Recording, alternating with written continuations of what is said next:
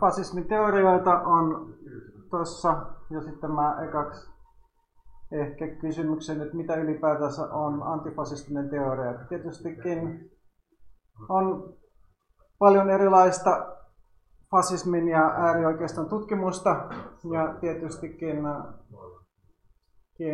aika harva tutkija on itse symppaa tutkimuskohdetta, ja tämä on myös tutkimuskohde, jossa tutkijat pääsääntöisesti ei yritä pysyä neutraalina.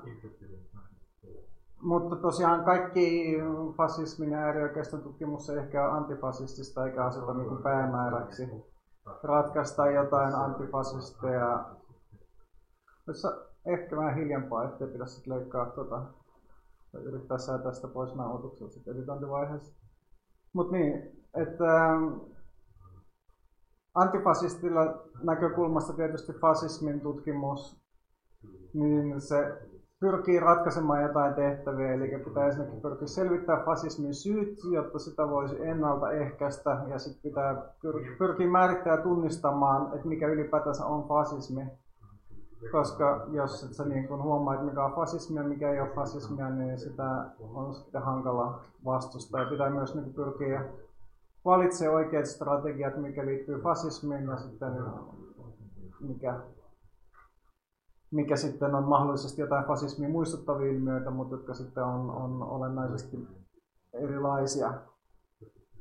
Ja se tota, öö, niin, että Suomessa on just viime vuonna on tullut paljon laadukkaita kirjoja. Meillä oli viisi viikkoa sitten Ulla Sivanainen puhumassa kanssa. Pölyn kirjastossa palkittu suomalaiset fasistit kirja, ja ylipäätänsä tämä suomalainen, etenkin uudempi fasismin tutkimus, niin se sitten ei juurikaan kovin myötämielisesti suhtaudu tutkimusaiheensa. Tietysti on, on poikkeuksia, esimerkiksi entinen ministerimme Jussi Niinistö, jonka akateeminen ura on ollut aika paljon sellaista Suomen kolmekymmentäluvun fasismin ehkä kaunistelua. Sitä on niin kuin Lapuan liikkeestä kirjoittanut muun muassa sitten Mauno Jokipii, joka tosin on jo edes mennyt yli kymmenen vuotta sitten, mutta hän on itse tällainen toimija, joka oli lähellä viisikymmentä-kuusikymmentäluvun äärioikeista, ja sitten hän myös palkattiin Suomen S S-perinneyhdistyksen toimesta kirjoittamaan suomalaista S S-miesten historiaa, johon hän muun muassa väärensi näiden päiväkirjoja ja pyrki todistamaan, että missään tapauksessa tietenkään suomalaiset S S-miehet ei ollut mitään natseja. Sehän on täysin tietysti mahdotonta, mutta tämä on tosiaan ehkä poikkeuksia. Mutta tätä suomalaisessa fasismin tutkimus aika paljon se just on, on tullut viime vuosina historiaa käsitteleviä kirjoja, niin usein sitten ylipäätänsä sellainen niin kuin fasismi käsittely, joka on tavallaan deskriptiivisesti, että se niin kuin kuvaillaan, mitä fasismit on tehnyt ja mitä ne on, on tehnyt, niin se on usein voi olla sellaista niin kuin friikkisirkusta, että sekä niin kuin kolmekymmentäluvun fasisteihin että, että vaikkapa seitsemänkymmentäluvun käsittelevät jutut, että siinä niin kuin käsitellään, oliko kysymys? Niin kuin äsken nimellä Jokipiin panttipataljoon. Joo, panttipataljoon töissä. Okei, no mulla on itse asiassa kirja, niin kuin mä olin taas kessiä suhtautuu jotenkin. Voitko se niinku pitää tavallaan niinku hyvänä historian teollisena? No ei se varmaan kaikki ole tietenkään sun muutosta, mutta sitten on käyty keskustelua viime vuosina sikäli, että se on varaa. No varmaan niin. niin. Et, et kannattaa myös katsoa, että mikä sitten on nostettu esiin siinä. Siinä niinku poikkeukset se on, on, sen tutkimukset on, on tosiaan tilannut Suomen S S. Miesten perinne. Tiedät, se on ikään kuin heidän oma, sitä voi ehkä sillä tavalla lukea, että se on niin kuin heidän oma näkemys siitä, että mikä tämä on ollut. Että jos sen katsoo tällaisena niin kuin subjektiivisena S S-miesten itsensä, että miten he haluaa itse ymmärtää toimintansa ja nähdä, niin se on, pitää niin kuin ymmärtää sillä tavalla. Niin tuli viime aikoina puhetta, että suomalaiset todellisuudessa raakuukseen alkuun.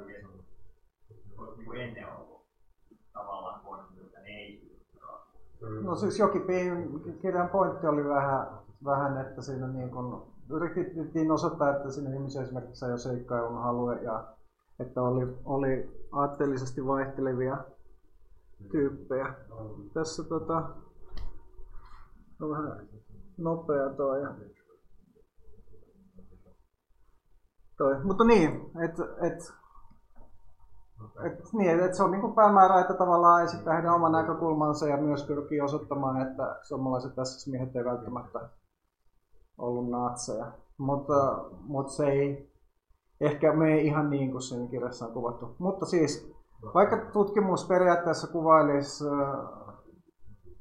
vaikka kaikenlaisia asioita, mitä natsit on tehnyt ja sanonut, niin sit se voi tosiaan keskittyä. Helposti kiinnostuu jotkut, jotain, jotkut sekat, esimerkiksi jotkut täysin sellaiset niin brutaalit tai, tai, tai miten se nyt sanoisi, sanoisi niin kuin, no, hämmästyttävät bizaarit jutut, esimerkiksi ihmisten nahoista tehtyjä keskitysleirien, keskitysleirien vartijoiden ihmisten nahoista varmistamia lampuvarjostimia, että niitä voi tutkia, tai jotain tulee yhdistyksen esoteerisia teorioita siihen, miten arjalainen rotu on syntynyt jossain Pohjois-Navalla ääriolosuhteessa ja sitten sieltä siirtynyt vallattomaan maailmaan, mutta nämä on niin kuin, ei ole välttämättä olennaisimpia juttuja siitä, että mikä on fasismia, miten se tunnustaa ja miten se voi rajata, niin kuin kaikki tällaiset omituisimmat ja friikit ja esoteeriset jutut, vaikka ne on sinänsä kiinnostavia. Ja myös jos, jos yhteiskuntatieteellisessä tutkimuksessa vaan niin kuin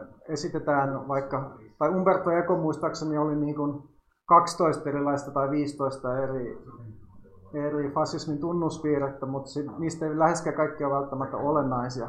Mutta mä en tässä nyt esitä omaa fasismimääritelmää kuin ihan lopussa, koska ensiksi pitää niin kun esitellä kaikki mahdolliset muut, muut lähestymistavat, että miten niin fasismi on määritellyt. Ja mä tässä jutussa ehkä vähän sivuun tätä, että mistä fasismi tulee, miten sen syyt voi selvittää. Ja tätä, selvittää tätä ensimmäistä antifasistisen, antifasistisen teorian päämäärää, mutta ehkä enemmän mä kuitenkin sitten käsittelen tätä määrittelykysymyksiä, koska mä oon itse niihin ehkä vähän niistä itse ollut kiinnostunut myös. Mutta tosiaan ehkä näissä määrityskysymyksissä nimenomaan ongelma on fasismin käsitteen inflaatio. Esimerkiksi nyt, tai nykyään kun on oikeistopopulismi tunnetusti noussut, noussut ympäri maailmaa, niin, niin paljon verrataan, puhutaan oikeistopopulisteista ongelmista, joita siihen liittyy. liittyy ja tulee sen fasismin käsitteen inflaatio. In, fasismin käsitteen inflaatio, että, toi, että mitä tahansa, niin jos on jotain fasismin tunnusmerkkejä, niin mielellään sitten saatetaan nimittää fasismiksi, ja sitten siihen saattaa ehkä tulla tämmöinen niin poika, joka huusi sutta ilmiö, että kun kaikkea mahdollista, niin kun esitetään fasismi, esitetään fasismiina, niin voi olla, että sitten jos on joku varsinainen fasismin uhka, niin ihmiset on ehkä vähän niin kuin, saanut sitä tarpeeksi tai ennenkään sitä kiinnostuneita enää. Ja nettikeskustelussa, niin kuin kaikki tietää, niin oikeastaan fasismiksi kutsutaan ja natsi, natseiksi kutsutaan ihan mitä tahansa. Että se oikeastaan niin kuin, ei voi Twitterissä olla viikkoakaan ilman, että siellä joku niin natsikortti jossain heiluu. Ja fasismi ei koskaan ole, ole täysin puhtaasti parlamentaarinen liike, eli sen takia oikeistopopulismi ei. Mä nyt vähän spoilaan tässä jo tätä niin kuin rajanvetokysymyksiä, että oikeistopopulismi ei juuri koskaan ole fasismia. Tietysti siellä voi oikeistopopulistien joukossa olla sitten fasismia. Monet oikeistopopulistijärjestöt saattaa olla al- alkujaan ollut fasism- fasisteja, jotka sitten alkanut maltillistamaan meidän linjaa, ja sitten toisenaan sitten saattaa oikeistopopulistit radikalisoitua niin, että niistä tulee fasismia. Ja myös esimerkiksi Venäjää on, saatetaan kutsua fasismiksi, tai Ukrainan poliittisia linjauksia, sitten mielellään Venäjä kuuluu fasist, kutsuu fasistiseksi, molemmat kutsuu toinen toiseen fasistiseksi, mutta kumpikaan, niin siellä voi olla yksittäisiä niin fasistisia piirteitä, mutta tuskin kumpaakaan maata voi kuitenkaan sanoa fasistiseksi, tai eikä myöskään Israelia, että Israeli tietysti vaikka siellä on, on rotu, erottelupolitiikka käytännössä miehitetyllä palestiinalaisalueella, niin sitten Israelin alueella on ihan niin selkeästi parlamentaaristinen järjestelmä, eli ei ole fasismia. Ja ehkä niin kuin suurin ongelma on se, että toisaalta tämä niin kuin tunnistamisongelma, että fasismi ei välttämättä niin kuin osata tunnistaa, että silloin jos on oikeasti kyse fasismista, jos kaikkea mahdollista kutsutaan fasismiksi, Mutta myös sitten tämmöisen niin parlamentaarisesti ja niin sanotusti liberaalien demokratian historia ei myöskään ole, ole usein niin kovin kaunista katseltavaa. Ja sitten jos kaikki niin ikävät asiat kutsutaan fasismiksi, niin sitten ei pystytä näkemään niitä ongelmia, jotka liittyy meidän ihan omaan järjestelmään. Tosiaan nämä, jos tätä joku seuraat Witsissä, niin vähän huonosti näkyy slaidit, mutta mä sitten luonnon jälkeen laitan nämä slidesharein, josta näitä voi seurata. Toinen, ja se, sekin, että tosiaan liberaaliin parlamentarismiin on, on ollut samanlaisia ilmiöitä kuin, kuin fasisteilla, niin ei tietenkään tarkoita, että ne olisi yhtä julmia tai yhtä huonoja järjestelmiä. Ja sitten toinen ehkä tällainen niin kuin side note, että mä itse pyrin kokonaan välttämään sanaa uusnatsismi, koska se sitten esittää kuvaa, että nykyään uusnatsit tai jotkut natsiskinheadit esimerkiksi, jota Suomessa oli näkyvästi yhdeksänkymmentäluvulla, mutta vieläkin silloin tällöin eri puolilla maailmaa puutkahtelee, niin että se olisi aatteellisesti jotenkin eri asia kuin natsismi. Okei, siinä voi olla eroja, se voi olla, ei ole ehkä yhtä lailla massaliike kuin kansallissosialismi kaksikymmentä- tai kolmekymmentäluvulla, tai, tai siinä voi ehkä olla vähän eri ihmisryhmät, jotka tuntee vetoa tähän, se voi olla alakulttuurisempaa, mutta itse aate ei eroa ollenkaan. Itse asiassa kansallissosialismi on niin kuin hyvin ortodoksinen, ja jos katsoo niin kuin pohjoismaista vastarintaliikettä, ne kulkee tuolla levittää Hitlerin niin kuin naamatarroja. Ei voi olla paljon sen niin kuin old schoolimpaa menoa, että se aate ei oikeastaan muuttunut tippakaan. Tietysti siinä on, ympärillä on, on olemassa erilaisia niin kuin muita liepeillä olevia porukoita, jotka sitten voi olla hyvinkin erilaisia kuin kaksikymmentä- tai kolmekymmentäluvulla, mutta itse kansallissosialismi on nykyään täysin samaa kamaa kuin se ollut aikaisemmin, että sen takia uusnatsismi on termi, jota mun mielestä ei pitäisi koskaan käyttää, koska se on aatteellisesti ihan sama. Mutta tosiaan vähän myöhemmin sitten, sitten mennään lisää määrittelyjuttuihin. Mutta sitten ehkä, että voi eri lailla niinku jakaa erilaisia. Se oli oikeastaan niinku vähän fake news, kun me laitoin tähän mainokseen, että antifasismin teorioita ei ole niin kauheasti käsitelty. Et kyllä on itse asiassa etenkin viime vuosisadan puolivälissä kaikki filosofit ja yhteiskunnalliset keskustelijat esitti oman teoriansa fasismin syystä. Ja että miten siihen pääsee eroon, miten, miten siitä pääsee eroon. Nyt hetkinen näkyy olevan kamera jäätynä.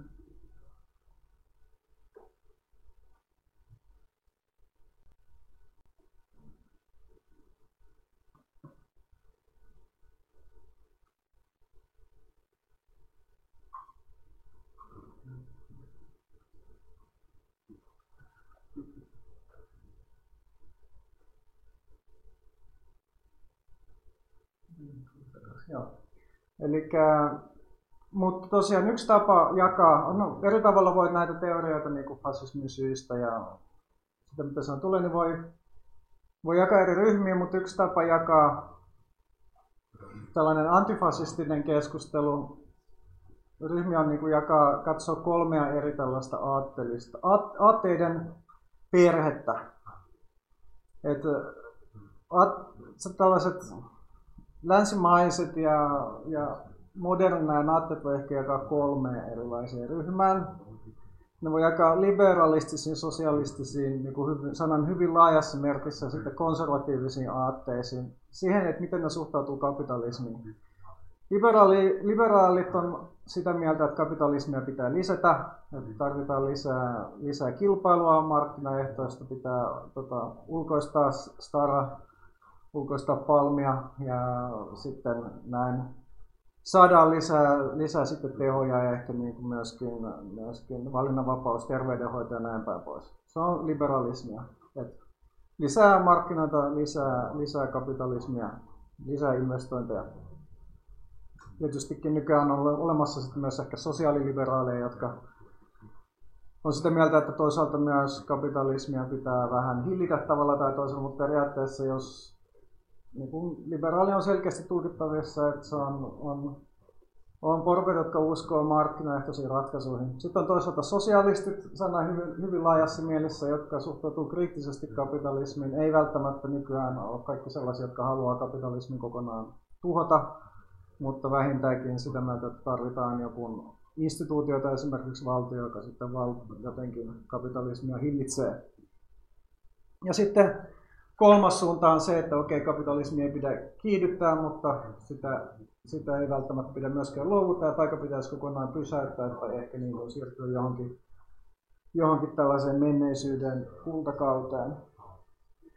Menneisyyden kultakauteen, ja nämä on sitten konservatiivisia aatteita, eli näin. Ja tietystikään kaikki ei tähän mene mitenkään niin kuin selkeästi. Esimerkiksi joku lippouslaiset oikeistodemarit, jotka haluaa ehkä puolustaa hyvinvointivaltiota, mutta ei kuitenkaan kapitalismia mitenkään vastusta sinänsä, niin se ehkä menee enemmänkin konservatiiveihin, vaikka me sitten pidetään sitä ehkä sosialismina. Ja myös selkeästi fasismi ei mene näistä yhtäänkään, koska fasismi kuitenkin on vallankumouksellinen aate, mutta konservatiivit ei välttämättä, niin konservatiivit on yleensä kaikki vallankumouksia vastaan. Kapitalismissa on piirteitä näistä kaikesta, usein niin kuin kapitalismi, saattaa olla myös pintapuolista kapitalismikritiikkiä, tai vähintäänkin pintapuolista, joskus ehkä vähän pidemmälle menemään, että tässä niin kuin fasismissa on vähintäänkin piirteitä sosialismista ja konservatiivista, mutta sitten myös saattaa olla piirteitä liberalismista, sikäli että uskotaan just kilpailuun ja siihen, että vahvimmat selviytyy, mikä on liberalismissa tosi keskeinen juttu. No, ja sitten selkeästi sitten on olemassa kolme näkökulmavirhettä näillä kaikilla kolmella aatteellisella pääsuunnilla.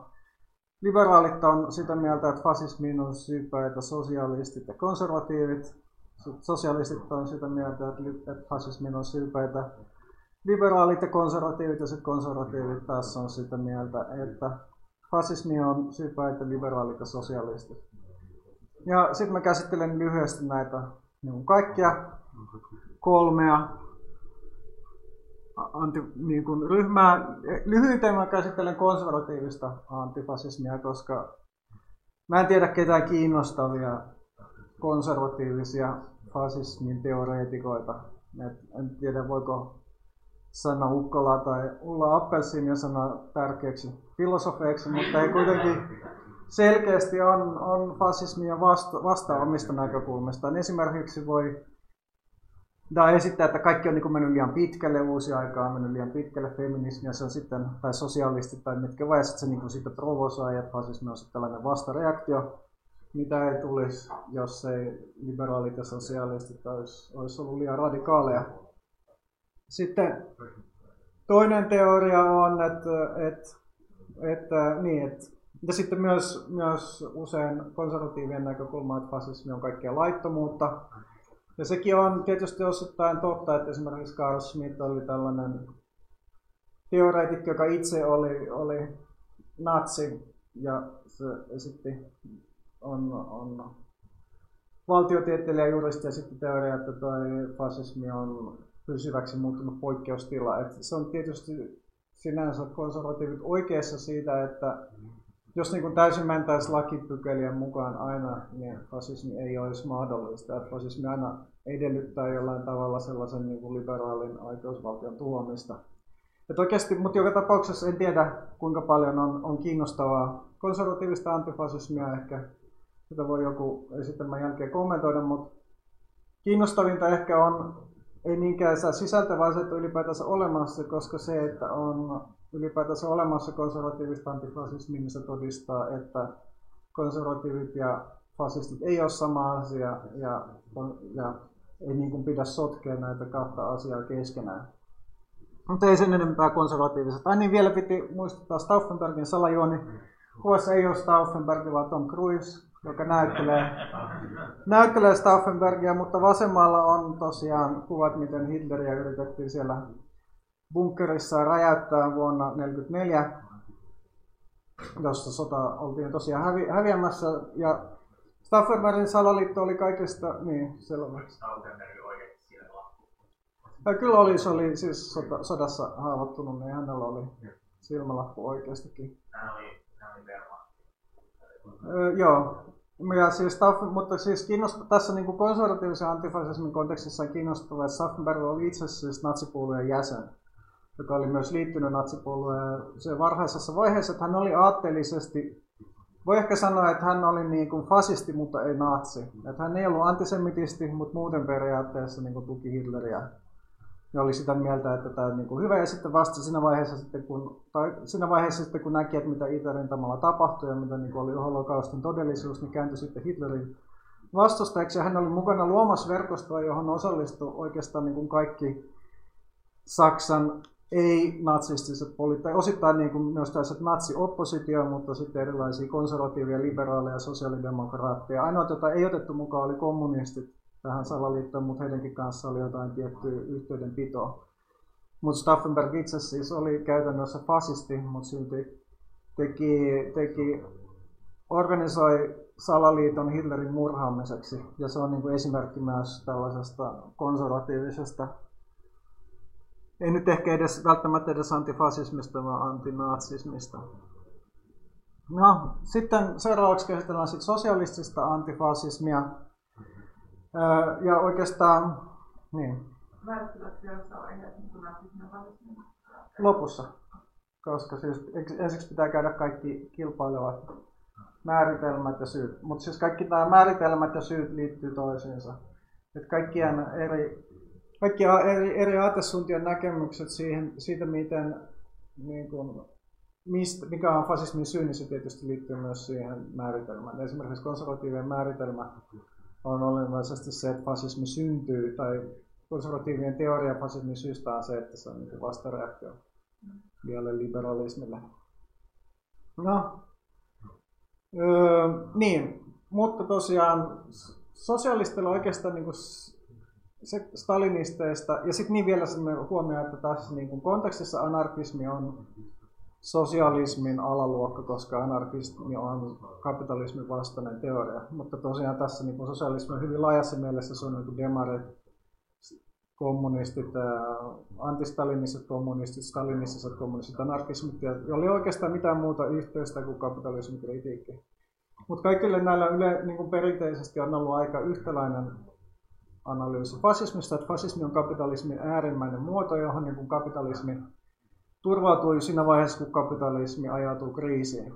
Ja fasististen liikkeiden takana on pääomapiirit, jotka on valjastanut tuekseen keskiluokan ja konservatiivisten talonpoikien pelot. Öö, ja tätä tosiaan sit nyt jatkossa pohditaan, että kuinka todenmukaista tämä on. Mutta tämä on niin kuin ehkä tämä on vähän niin kuin kaikista ortodoksissin jo niin kuin kolmekymmentäluvulla syntynyt näkemys, mutta tässä on sitten myös vasemmista piireissä syntynyt tälle vaihtoehtoisia teorioita. Esimerkiksi Frankfurtin koulu, joka oli, Frankfurtin koulu oli siis yksityinen tutkimuslaitos, joka natsit käytännössä hajotti muutama, ainakin Walter Benjamin, joka oli yksi näistä. Se on niin kuin eri yhteiskuntatieteelliseltä alueelta tutkijoita kirjoittaja Walter Benjamin itse kuoli yrittäessään paeta natsia, mutta suurin osa muista sitten pääsi tavalla tai toisella Länsi-Eurooppaan tai, tai Yhdysvaltoihin pakoon ja sitten niin kuin saksalais, Saksasta alun perin kotoisin olleet tai Itävallasta alun perin kotoisin olleet teoreetikot sitten myös osallistuivat Länsi-Saksassa denatsifikaation, eli tämän uuden Länsi-Saksan rakentamiseen. Maailmansodan jälkeen myös esimerkiksi tekivät siellä yhteistyötä miehittäjävaltioiden ja Seijan kanssa, vaikka sitten, sitten olikin kaikki oikeastaan tavallaan toisella marksilaisia. Ja siellä oli koulun sisällä erilaisia näkemyksiä, näitä vähän on unohdettu, on Neumann, Gurland ja Kirchheimer, joka sitten tietysti tällaista perinteisempää linjaa just, että kuinka natsit on päässyt valtaan, kun työväenliike on epäonnistunut, mutta sitten Adornolla ja Horkheimerilla oli sitten vähän tällaisia uusia kilpailevia tai u- uudenlaista analyysiä toisen maailmansodan jälkeen, joka oli paljon justiin esimerkiksi psykoanalyysistä saanut vaikutteita. Siinä idea on, että on idea, että toi natsismi, no ensinnäkin oli tähänkin mennään myöhemmin vielä, että, että onko natsismi osa valistustraditiota vai ei, mutta he laittoivat natsismin nimenomaan osaksi samaa traditiota, mihin kuuluu esimerkiksi liberalismi. Mutta sitten myös, myös ajatus, että natsismi liittyy autoritaariseen persoonallisuuteen, eli ihmisiä, jolla tavalla tai toisella ehkä on jostain psykologisesta syystä helppoa hyväksyä se, että he ovat osana autoritaarisessa järjestelmää. Ja toi sellainen niin kuin irrationaalinen ja tottelevainen käytös. Ja sitten toisaalta sitten Hannah Arendtilla, ehkä en tiedä voiko häntä edes laskea osaksi tätä niin sosialistista jatkuvaa, mutta ehkä hän kuitenkin niin kuin on, on osa niin kuin samoja keskusteluja kuin Frankfurtin koululaiset.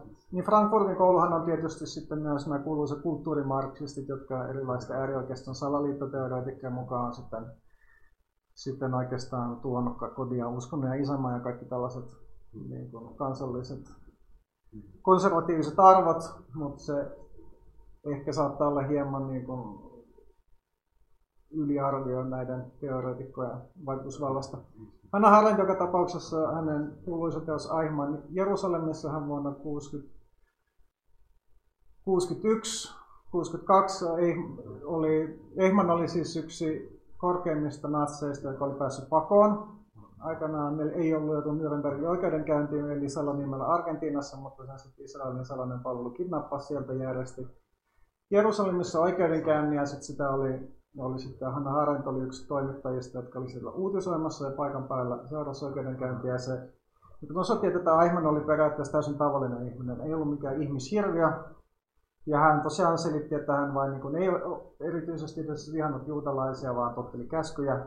Se saattaa olla myös, ei välttämättä täysin rehellisestä, jos niin kuin sitten tarkastellaan, että minkälaisia puheenvuoroja Eichmann on käyttänyt kolmekymmentä-neljäkymmentäluvulla. Mutta periaatteessa niin kuin idea oli, että tämä on tällainen, myös tällainen, niin natsis, natsi saattaa olla olosuhteiden niin kuin, pakosta, jos vain niin kuin, tottelee, tottelee käskyjä ja on, on, ei niin kuin, kyseenalaista auktoriteetteja ympärillään. Tämä oli tietysti niin kuin, kuusikymmentäluvulla hyvin sitten sai erilaiset uusvasemmistolaiset ja alakulttuuriliikkeet sitten tietysti innostui tästä, koska sitten, sitten ajatus, että tämmöinen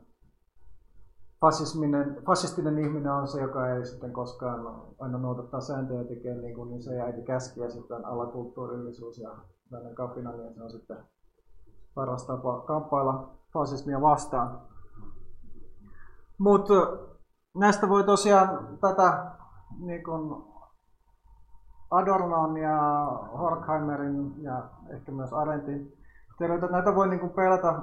Kans toinen tapa, että okei, että antifasistiset teoriat tai fasismia kritisoivat tai kriittisesti lähetsevät teoriat, niin jakaa kolmeen tapaan suhteessa omaan maailmankat- niin esittäjän omia maailmankatsouksia ja analyysiä, mutta myös sitä, sen suhteen voi jakaa kolmeen ryhmään, että ketkä ylipäätänsä hyötyy fasismista. Et fasistit itse on tietysti sitä mieltä, että fasismi on kansalle hyödyksi ja ainoastaan erilaiset tällaiset ongelmalliset ryhmät, niin ne sitten, sitten ehkä niin kuin pitää tuhota, mutta sitten sen jälkeen kun kaikki tällaiset väärät tyypit on tuhottu, niin kaikki, kaikilla on asiat tosi hyvin. Mutta sitten on, on just sosialistiseen analyysiin liittyy näkemys, että on olemassa eliitti, erilaiset niin kuin kapitalistinen eliitti ja fasistisen järjestelmän johto, joka hyötyy fasismista ja heidän näkökulmastaan fasismi on rationalistinen järjestelmä. Ja sitten on kolmas näkökulma, jonka mukaan kukaan ei hyödy fasismista, se on vaan pahuutta, patologista, johtuu jostain mielenhäiriöistä, autoritaarisesta persoonallisuudesta, sadismista. Ja tämä on sitten just ehkä se keskustelu, mikä on niin kuin Adorno ja Frommia lähellä. Tämä on niin kuin tietysti varmastikin myös yksinkertaistus ja niin edespäin, mutta tämä nyt tietysti jos haluaa jotenkin kirveellä veistää jonkun mallin. Mutta tosiaan tässä, niin. Jos mä tähän kuitenkin haluaisin itse lisätä, että tässä niin Frankfurtin koulukunnassa on kuitenkin vahvana myös tämä massayhteiskunta, median käyttö ja tällaiset, jotka, mm.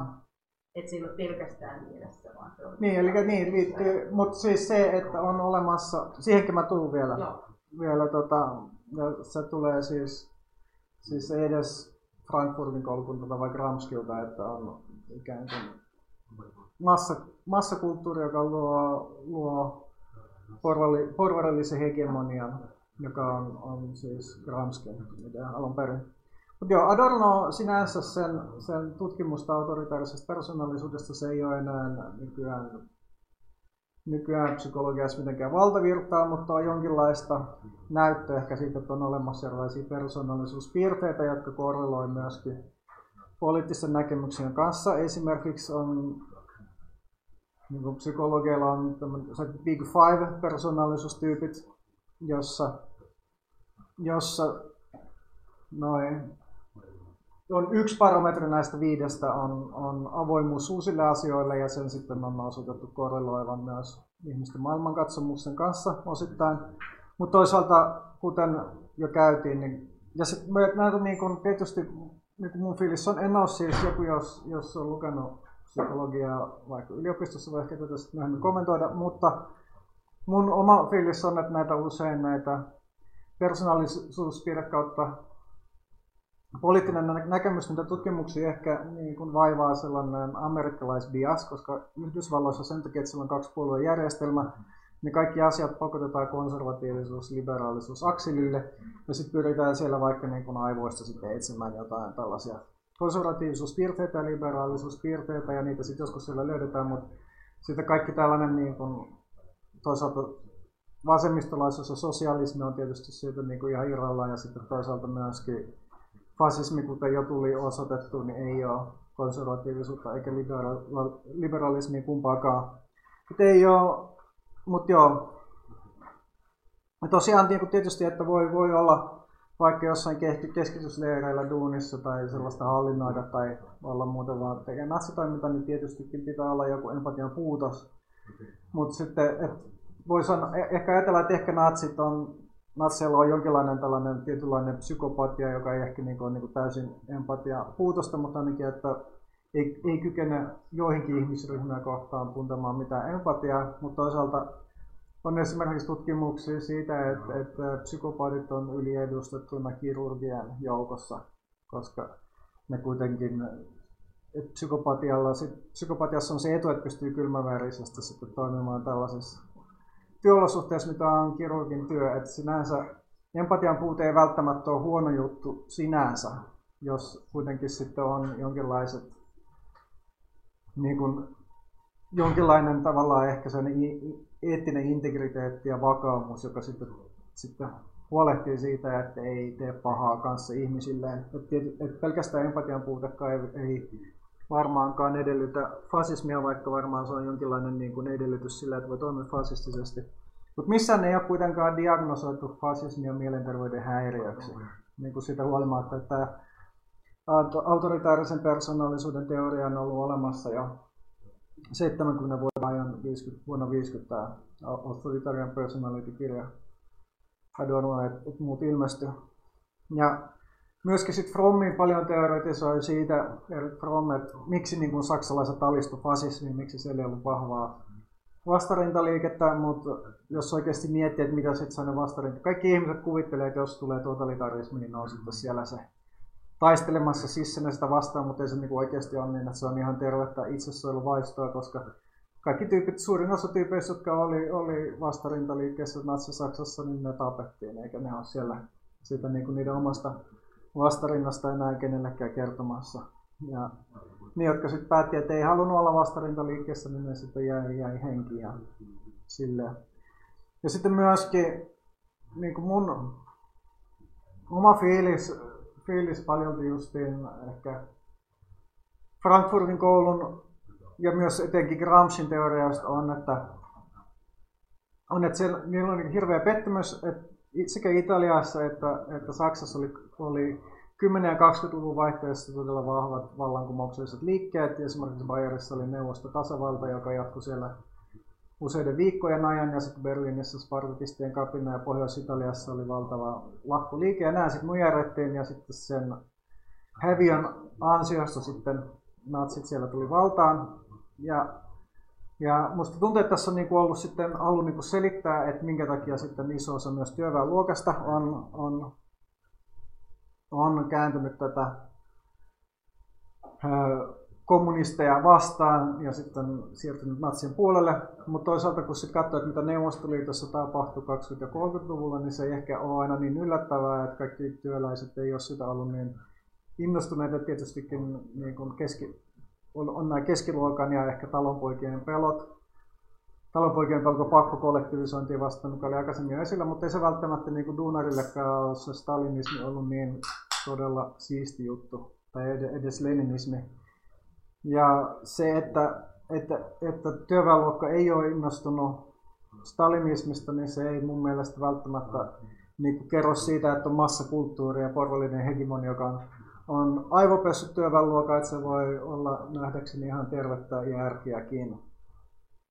Ja myös sitten, niin kuin kaikki varmaan tietää, kaikissa skeneissä ja liikkeissä ja porukoissa on aina kuusipäisiä manipulaattoreita, se voi, ne voi olla maailman katsomukseltaan ihan mitä tahansa.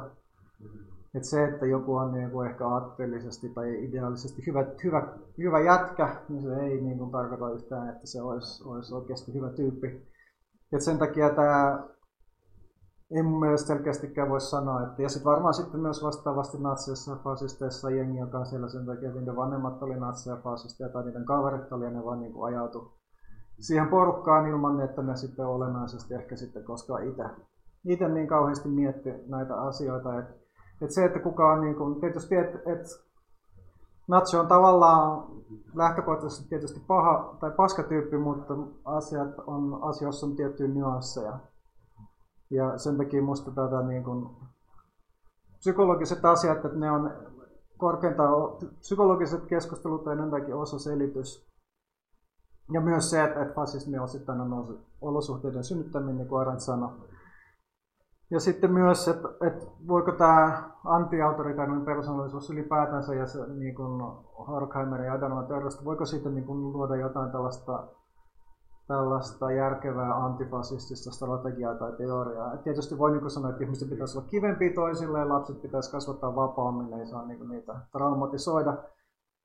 Ja tietysti voi olla, tietysti pitäisi tutkia, että jos kasvatusmenetelmät on muuttunut, jos lapsi ei enää hakata eikä niillä anneta piiskaa, johtaako se siihen, että fasisteja on vähemmän, toisaalta edelleenkin nähdään, että fasisteja on.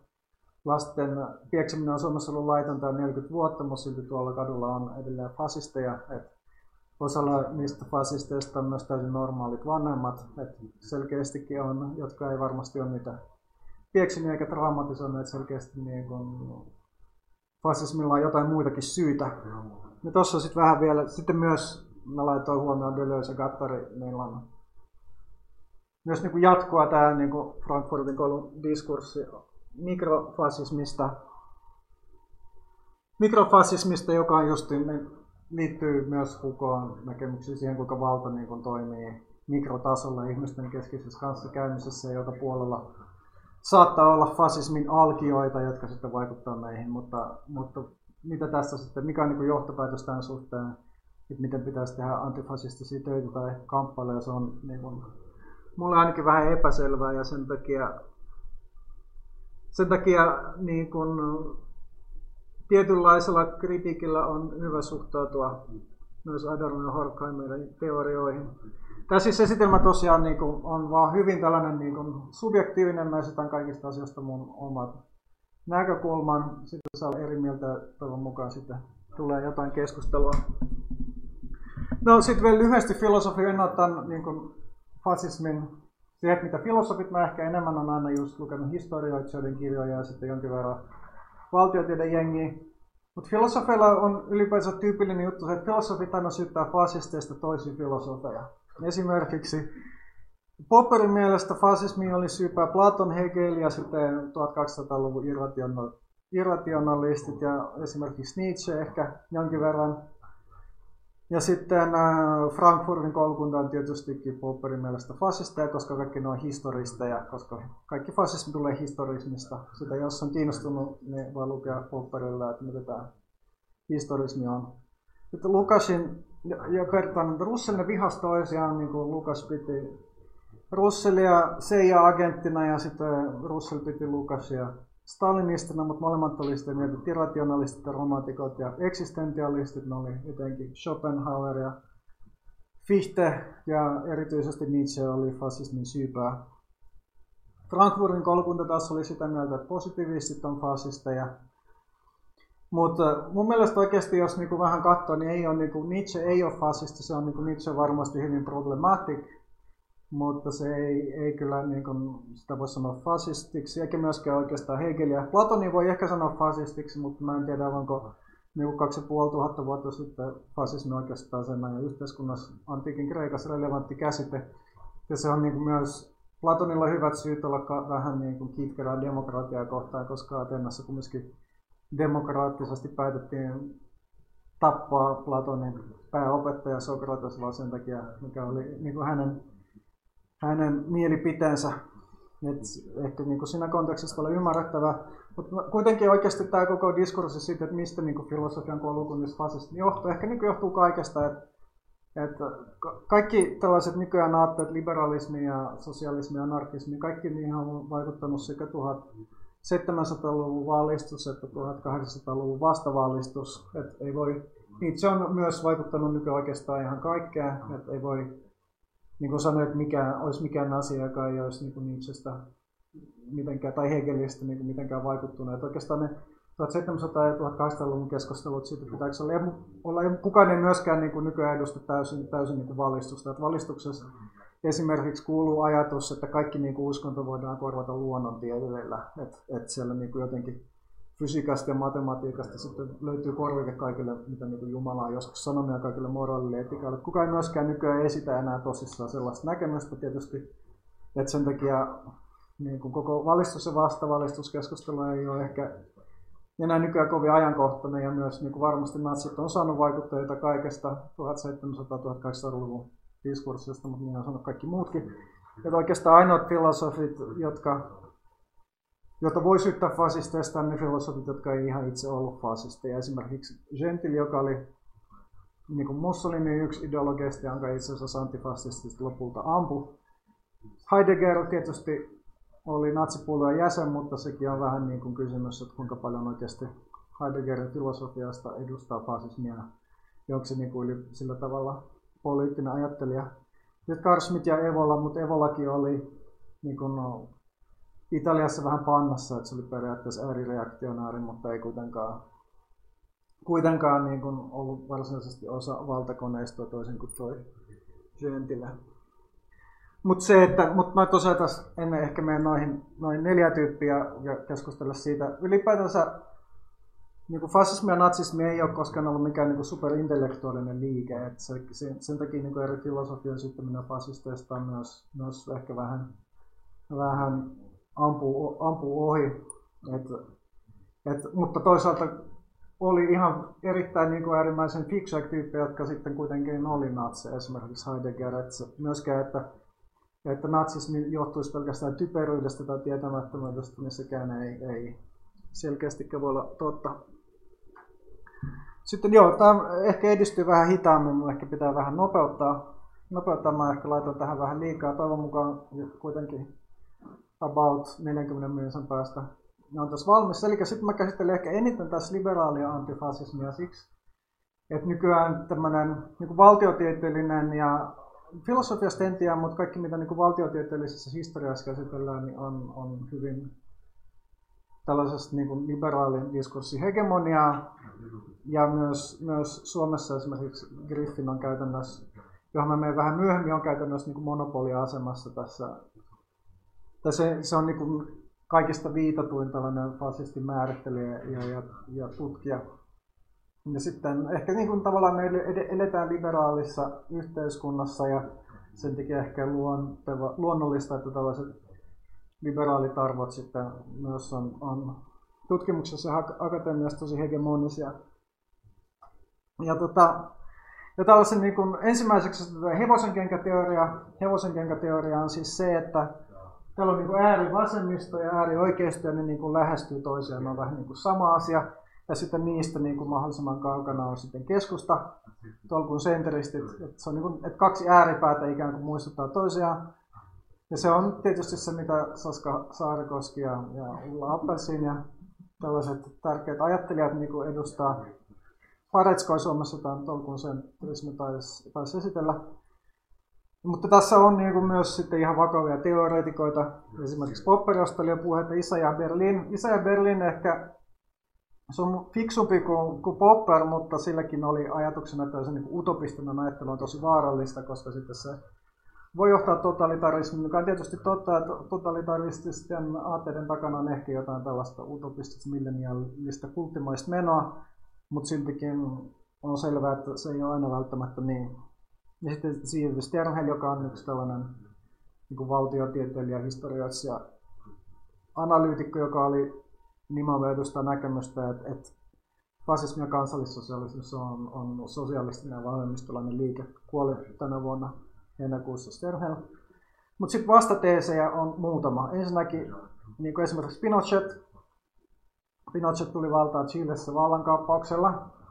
seitsemänkymmentäluvun alussa ehkä jotkut katsoisivat T V-sarja, oli suomalaiset chileläinen yhteistuotanto tästä taannoin, tätä Suomessa aikanaan seitsemänkymmentäluvulla paljon seurattiin, ja Pinochet oli tietysti tällainen niin kuin uskollis-konservatiivinen tyyppi, ja, ja oli niin kuin paljon pidätyksiä, kidutuksia, tuhansia ihmisiä joutui pakenemaan Chilestä, ei tietenkään verrannollinen Mussolini tai Hitlerin niiden niin kuin repression mittakaavan suhteen, mutta kuitenkin ei missään tapauksessa ollut mitenkään demokraattinen systeemi, mutta kuitenkin verrattuna seitsemänkymmentäluvun mittapuolella sen Pinochetin talouspolitiikka oli kuitenkin liberaalia. Että okei, se ei ole ehkä nykymittapuolella liberaalia myös. Pinochet ei koskaan uudestaan yksityistänyt jotain asioita, mitä Allende oli, Val- oli valtiollistanut. Siellä oli kuparikaivokset ainakin pitkä aikaa edelleen valtion kontrollissa, en tiedä onko edelleenkin. Mutta kuitenkin Pinochet kutsui jenkeistä tällaisia niin kuin monetaristisia liberaaleja taloustieteilijöitä pyörittämään systeemiä, että se niin kuin oli toisaalta autoritaarinen tyyppi, mutta siihen ei liittynyt tällaista, oman aikakautensa mittapuulla ei ollut millään tavalla vasemmistolainen taloudellisesti. Että se ajatus, että vasemmistolainen talo, talousnäkemykset sitten olisi, olisi lähellä oikeistamisia totta. Ja sitten toinen, että tällaiset ääripäät esimerkiksi, niin kuin, että jos, jos niin kuin natsit ja kommunistit on toisiaan tosi lähellä, niin minkä takia natsit on aina tappanut kommunisteja ja päinvastoin. Ja myös Euroopassa vastarintaliike natsismin aikana monissa maissa oli nimenomaan kommunistipuolueiden pyörittämiä, että jos, jos ne olisivat toisiaan lähellä, niin minkä takia sitten nimenomaan kommunistit pyrkisivät mahdollisimman paljon, paljon sitten natsia vastustamaan. Ja sitten vielä Konstantin Päts on siis Viron, oli Viron diktaattori kolmekymmentäluvulla, ja Konstantin Päts tosiaan mujersi sekä, se oli ehkä sen niin kuin Kekkonen, mutta hardcore-versio.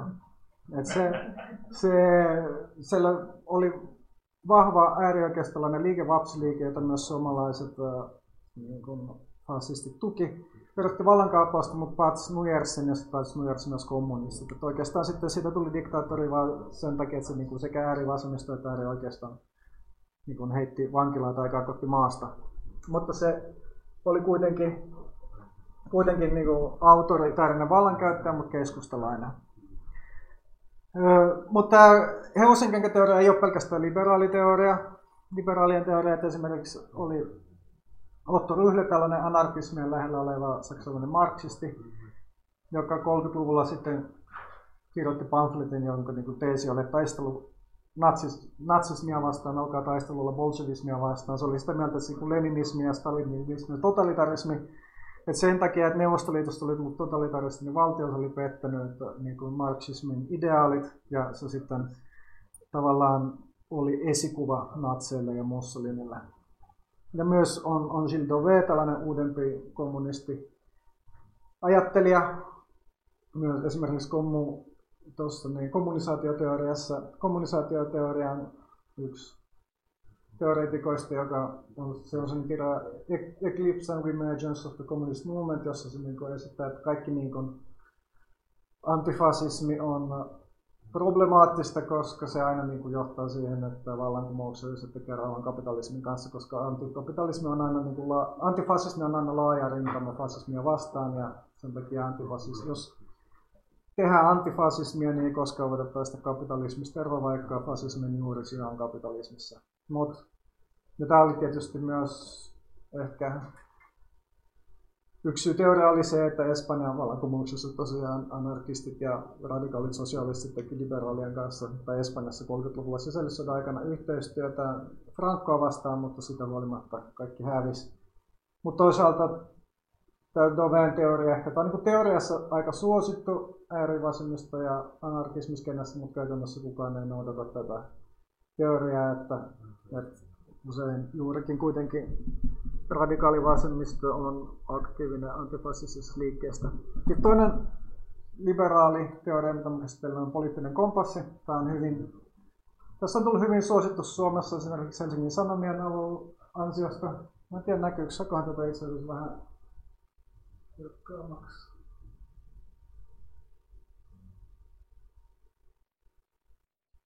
Noin. Tuossa on niiden viime vaalien jälkeen julkaissut. Tässä on niin kuin, idea on se, että on niin vasemmisto-oikeistoero, joka on talouspoliittinen, ja sitten on konservatiivinen liberaali jako, johon sitten kuuluu esimerkiksi suhteessa siirtolaisuuteen, sukupuolineutraaliin avioliittoon, ehkä Yhdysvalloissa aborttikysymys Suomessa ei välttämättä niin paljon. Tällainen niin kuin sekalainen ympäristöasiat. Sitten kokoomus ja demarit on ikään kuin vasemmisto-oikeistolla linjalla enemmän, ja sitten persut on tuolla keskellä talouspolitiikassa, mutta ylhäällä. Tässä niin on, on Hesarin mukaan sitten heidän vaalikonevastaukset, ja että miten niin kuin viime vaaleissa sitten nämä siirtymät, ja sitten täällä alakulmassa on sitten vasemmistoliitto, ja sitten siitä vähän, vähän niin kuin tota, ehkä vähän enemmän vielä liberaali, mutta toisaalta talouspoliittisesti ja niin lähellä vielä. Tähän ehkä jos on Suomessa niin, mitä? Meillä on varmaan seitsemän vähän liikaa kuin kommunismin puolella. Siis vasemmista konservatiivinen, mutta tämä perustuu niiden vaalikoiden vastauksiin. En tiedä, tämä oli siis se Väyrysen säätö. Säätö, mutta... Niin mitä? Toi. Mutta joo, se ei ehkä ole enää niin tota, tota, ajankohtainen. Mutta siis tämä perustuu vaalikoiden vastaukseen, että sikäli jos on niin kuin kaikki vaalikoneen vastaukset, niissä saa tietyn määrän konservatiivisuus ja liberaalisuus ja vasemmisto oikeasta pisteitä. Mut. Ja tämä minusta ei ole niin kauhean huono itse asiassa, koska huomaa, että niin kun, nämä on todelli, niin todellisia jakoja ilman muuta, mutta tässä on ongelma ehkä nimenomaan tuo vasemmisto oikeasta jako, koska se niin kun perustuu ajatukseen, että kapitalismin vastakohta on valtion. Valtio, että valtiokapitalismi on ikään kuin toisensa vastakohtia, että, että valtion sääntely ja vapaa markkinatalous on, on niin kuin kaksi ikään kuin ääripäätä, mutta tähän ei pidä paikkaansa, koska on niin kuin mahdollista ensinnäkin, että on niin kuin vahvasti valtion säätelemä talous, joka on kuitenkin hyvin edullinen kapitalismille, esimerkiksi sellainen valtion sääntely, että kaikki ammattiyhdistysliike tuhotaan, ja se on niin kuin usein linja, jota erilaiset suuryritykset on suorastaan tukenut. Ja sitten toisaalta, toisaalta sitten voi olla, että vastustaa molempia. Ja anarkistin teoria esimerkiksi on, että valtion pääoma on toisillensa välttämättömiä, että valtion pitää tavallaan pitää köyhällistä kurissa, ettei se valvota tuotantovälineitä. Ja sen takia sen sijaan, että olisi niin kuin vasemmisto-oikeisto linja, niin on oikeastaan kaksi toisistaan riippumatonta, ja riippumatonta ulottuvuutta on toisaalta niin kuin valtiointerventio erityisesti talouspoliittisesti ja sitten toisaalta kapitalismi, eli tällainen niin kuin pääomien kontrolloimaton jakaantuminen, ja fasismi ja oikeistopopulismi oikeastaan kannattaa molempia. Että kyllähän niin kuin Trump, trumpilaisuuteen, joka on oikeistopopulismi, kyllä siihenkin kuuluu niin kuin se, että rikkaiden verotusta leikataan, mutta toisaalta niin kuin valtio tukee omaa, oman maan tuotantoa aktiivisesti ja sitten myös tekee todella löysää finanssi- ja rahapolitiikkaa. Sitten, ja, sit mar, ja sitten se markkinaliberalismi vastustaa valtiointerventioa, kannattaa kapitalismia, leninismi, sosiaalidemokratia päinvastoin, ja sitten anarkismi vastustaa molempia, sekä kapitalismia että niin valtiota. Mutta tässäkin on tietysti ongelma, että esimerkiksi leninistit ja demarit laitetaan täsmälleen samaan, ja sitten fasistit ja oikeistopopulismit, että tähän voi lisätä kolmannen ulottuvuuden suhteessa siihen, että miten suhtaudutaan niin kuin kansanvaltaan ja parlamentarismiin. Ja tulee tuollainen kuvio. Fasismi, eli vasempaa yläkulmaa on niin kapitalismi, ylöspäin, jos tukee valtiointerventiota, ja sitten mä lisäsin uuden ulottuvuuden elitismin, mikä on tietysti vähän niin kuin, Että elitismi on ikään kuin tällainen kansanvallan vastustaminen. Ja tällä tavalla pystyy erottamaan toisaalta fasismia oikeasta populismiin. Liberalismissakin on elitistinen koulukunta ja demokraatin tämä elitistinen voisi ehkä just olla Pinochet esimerkiksi. Sitten, ja sitten leninismi ja sosiaalidemokraatia ero. Sitten mä oon niin kuin, täällä on yhteiskunnallinen anarkismi, joka on eri asia kuin anarkoindividualismi. Tietysti onko anarkoindividualismi elitististä, sitten voi keskustella, mutta ainakin niin kuin anarkoindividualismi vastustaa demokratiaa. Mut, ja sitten voi vielä lisätä tähän nationalismin. Ja tällä lailla pystyy esimerkiksi jo erottelemaan fasismiin ja natsismiin. Että okei, sinänsä tämä saattaa olla ehkä väärin. Mä tein tämän neljä vuotta sitten, jolloin mä en ehkä ollut vielä niin paljon perustunut. Voi määritellä, että fasismi on, on nationalistista tavallaan niin kuin myös Mussolinin versio fasismista. Että siinä on niin kuin erilaisia näkökulmia. Että toisaalta, toisaalta voi... Voi, että toisaalta niin kuin Italian fasistia, niin niille, ne ei ollut yhtään antisemitistisiä ennen kuin ne, tai niin kuin näkyvästi sanotaan poliittisilta linjalta antisemitismiä ennen kuin liittouduttiin Hitlerin kanssa. Ja se esikuva oli Rooma, Rooman imperiumi, joka oli tietysti monikansallinen imperiumi. Myöskin fasistit, fasisteilla oli esimerkiksi, kun ne, ne valotti Libyan, niin Libyassa oli fasistinen järjestö, eli periaatteessa arabit saattoi ikään kuin sitten liittyä tällaisen, niin kuin, ei ehkä ei sama asia kuin, fas, kuin fasistipuolue, mutta kuitenkin, kuitenkin, kuitenkin äh, ikään kuin päästä osaksi tätä systeemiä. Ilmeisesti oli niin kaavailtu, että sitten libyalaisista tulisi kuitenkin sitten Italian kansalaisia samalla lailla kuin Rooman valtakunnassa sitten loppuvaiheessa. Kaikki, kaikki oli kansalaisia. Toisaalta sitten Somaliassa ei ollut vastaavia systeemiä, että somalialaisia ei pyritty integroimaan systeemiä, sikäli tietysti että sanoa, että, että fasismi voisi olla antinationalistista, niin se ei ehkä ole pidä paikkaansa. Toisaalta sitten on, on Putin, putinismi ja Putinin yksi tällainen ideologia Dugin, niin se on selkeästi kannattaa monikansallista imperialismia, tai monikansallista imperialismia, että periaatteessa kuka tahansa voi on riittävän venäläinen, jos hyväksyy venäläisyyden idean. Ja Venäjällä tosiaan tällaiset niin kuin perinteiset etnonationalistit tyypit on täysin oppositiossa. Tai ehkä niin kuin etnonationalismi ja sitten laajempi nationalismi ja rajaus. Mutta tässä niin kuin on useita optioita, jotka ei ole mahdollisia siksi, että ei oikeastaan voi olla nationalistia vastustaa valtiota. En ehkä käy näitä läpi, mutta sitten voi, voi katsoa tota, Yhdysvaltaismersiltä, koska Yhdysvalloissa tässä on neljäs ulottuvuus rasismi, koska nationalismi on vähän niin kuin eurooppalainen ilmiö, mutta rasismi on amerikkalainen. Me tässä voidaan sitten, tässä mä oon nyt korvannut stalinismin punakmerillä, koska punakmerit on niin kuin periaatteessa, ra, stalinismi on vähän siinä ja siinä, että onko se niin kuin yksiselitteisesti rasistinen systeemi, että okei, jo Lenin ja Stalin molemmat teki etnisiä puhdistuksia, mutta se ei ollut kuitenkaan osa virallista doktriinia, mutta punakmereillä se oli. Nyt punakmerit on ikään kuin sitten, sitten erilaisen vasemmistolaisuuden rasistinen versio. Ja tästä sitten löytyy, täältä sitten löytyy ehkä tällaisia niin kuin toisen maailmansodan jälkeen nousseita tendenssejä, esimerkiksi Evola ja niin kuin Nouvelle Droite, joka on käytänyt uusoikeisto, mikä on tietysti vähän epämääräinen termi, mutta kuitenkin tarkoittaa Nouvelle Droite. Se on, niin kuin kritisoi sekä tällaista vahvaa valtion interventiota tai kapitalismia, ja, mutta siinä on kumminkin vahvana, vahvana mukana elitismi ja rasismi. Se on ehkä vähän niin kuin tämmöinen hävinnyt juttu, mutta edelleenkin tietysti on teoreettisesti mielenkiintoista. Täällä on Proudhon täällä yksin, koska Proudhon periaatteessa on anarkismin keksijä, mutta nykynäkökulmasta hyvin taantumuksellinen tyyppi. Eli se periaatteessa ei ole elitisti, kannattaa laajaa niin suoraa demokratiaa, vastustaa kapitalismia, vastustaa valtiota, mutta oli silti täysin rasisti ja seksisti ja muutenkin konservatiivi. Ehkä ei ole vastaavia tyyppejä enää nykyään, mutta se on ehkä sellainen tietynlainen niin yhdyspinta. Esimerkiksi Zeev Sternhell, josta oli aikaisemmin puhetta, hän on sitä mieltä, että niin kuin fasismin Fasismin lähtöpiste on Georges Sorel, joka oli syndikalismin teoreetikko, joka tota, oli Ranskan syndikalistisessa samatyylisyysliikkeessä vanha monarkisti, kehitti teoriaan tällaisesta, toisaalta pohdiskeli myyttejä ja yleislakkoa, mutta sitten kuitenkin pyrki sitten niin kuin tuhatyhdeksänsataaluvun alkuvuosina luomaan jonkinlaisen synteesin monarkismin ja sitten uuden syndikalismin väliltä.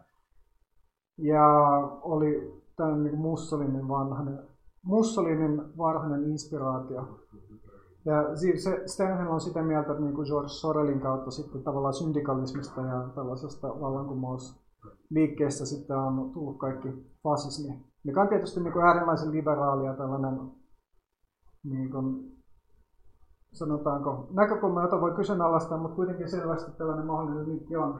Sitten uusi konservatiivisuus, se tarkoittaa niin kuin tällaista Yhdysvaltojen neokon ajattelua, joka niin kuin, periaatteessa, eli se on niin kuin tietynlainen liberalismi ja konservatiivismin synteesi, joka syntyi vastareaktion New Deal-politiikalle viisikymmentäluvulla. Että otettiin niin kuin konservatiiviset arvot, mutta liberaali talouspolitiikka. Ehkä myös se sama niin kuin Pinochet-kuvio, mikä sitten tuli vähän niin kuin on tavallaan T-kutsuliikeen republikaanien radikaalilaita. Ja sitten täällä sitten seuraava uustantumuksellisuus, eli New Reactionary. Se oli ehkä enemmän, siitä keskusteltiin neljä vuotta sitten, kun Trump tuli valtaan ja keskusteltiin just Bannonista ja Spencerista ja tällaisesta. Siinä on niin kuin, periaatteessa se on perinteinen fasismi ilman vahvaa valtiovaltaa. Tämä on niin kuin amerikkalainen idea. Kaikilla on niin kuin omat aseet. Kannattaa kapitalismia. Ei tarvita demokratiaa, ei tarvita vähemmistöjä, mustia tai mitään. Pitäisi olla niin kuin jonkun Elon Muskin tai, tai Steve Jobsin diktatuuri. Se on tällaisia. Nämä on tällaisia ehkä skidisti marginaalisia uusia suuntauksia, jotka on kuitenkin edelleen olemassa. No tota voisi kaikki slides katsomaan, noita kaikki sen on siis neljä eri, neljä eri ulottuvuutta tulee kuusitoista vaihtoehtoa. Kaikki mahdolliset niin kuin keskijutut on jäänyt välistä, mutta toisaalta musta kapitalismi on vähän sen niin kuin esimerkiksi joko tai kysymys ja myös niin kuin parlamentarismi. Et, et se joko niin kuin olet sitä mieltä, että kapitalismi kannattaa tai ei, et ei välttämättä ole mahdollista olla niin kuin tolkun sentrismi siinä suhteessa. Melkein minkä tahansa li, niin kuin puolueen tai liikkeen voi mun mielestä määritellä yksiselitteisesti, että se on kapitalistikriittinen tai myönteinen. Et silloinkin, jos on sitä mieltä, että kapitalismi pitää jotenkin niin kuin hillitä, niin, mutta jos on sitä mieltä, että kapitalismi voi kuitenkin olla olemassa, niin se on kapitalismi myönteinen. Sitten mennään Griffiniin. Ehkä toivon mukaan ehditään vartissa lopettaa, joka tosiaan, niin kuin jo mainitsin, se on esimerkiksi äärioikeassa Suomessa kirja Li Andersson, Dan Koivulaakso ja Mikael Brunila kahdeksan vuotta sitten edelleenkin tällainen kattava yleisteos ja ainoa. Nykyään Suomen äärioikeistossa se on tässä pohjana myös, myös Ulla Silvennoisen kirjoissa usein on nimenomaan Griffinin määritelmä pohjalla. Tässä niin kuin fasismi on populistisen multinationalismin polygeneettinen muoto. Tässä kirjassa on, on mulla on se tuolla repussa, mä ehkä voin näyttää kiertää. Tämä on yhdeksänkymmentäluvun alun painos, mutta erittäin hyvä, kattava kirja. Siinä on erittäin hyvin perusteltu, miksi on tällainen määritelmä valittu ja etukäteen on oikeastaan kumottu kaikki mahdolliset vastaväitteet, mutta siltikin mä tätä voisi vähän kritisoida. Griffinin mukaan on yksi selkeästi fasisteja Mussolini ja Hitler. Hän erottelee siis myös fasismin, eli Mussolini ja kansallissosialismin, eli Hitler, mutta sitten samalla tavalla kuin vasemmisto yleensä niin ne asettaa ne tällaisen niin kuin yläkäsitteen fasismin laajassa merkityksessä alle. Vaikka tässä tietysti käydään myös, myös Hitlerin ja Mussolinin eroja paljon läpi, mutta sitten esimerkiksi Franco ja Pinochet ei sitten mene yksiselitteisesti määritelmän alle, että he ovat vaan sitten ääritaantumuksellisia, mikä sitten on tietysti hyvä kysymys, että onko tosiaan näin. Sitten mä vähän alan käymään yksi kerrallaan tätä Griffinin määritelmää ja mitä siinä on, on mahdollisia ongelmia. Ensinnäkin populismi ja polygeneettisyys, että mikä on niin kuin populismin vastakohta.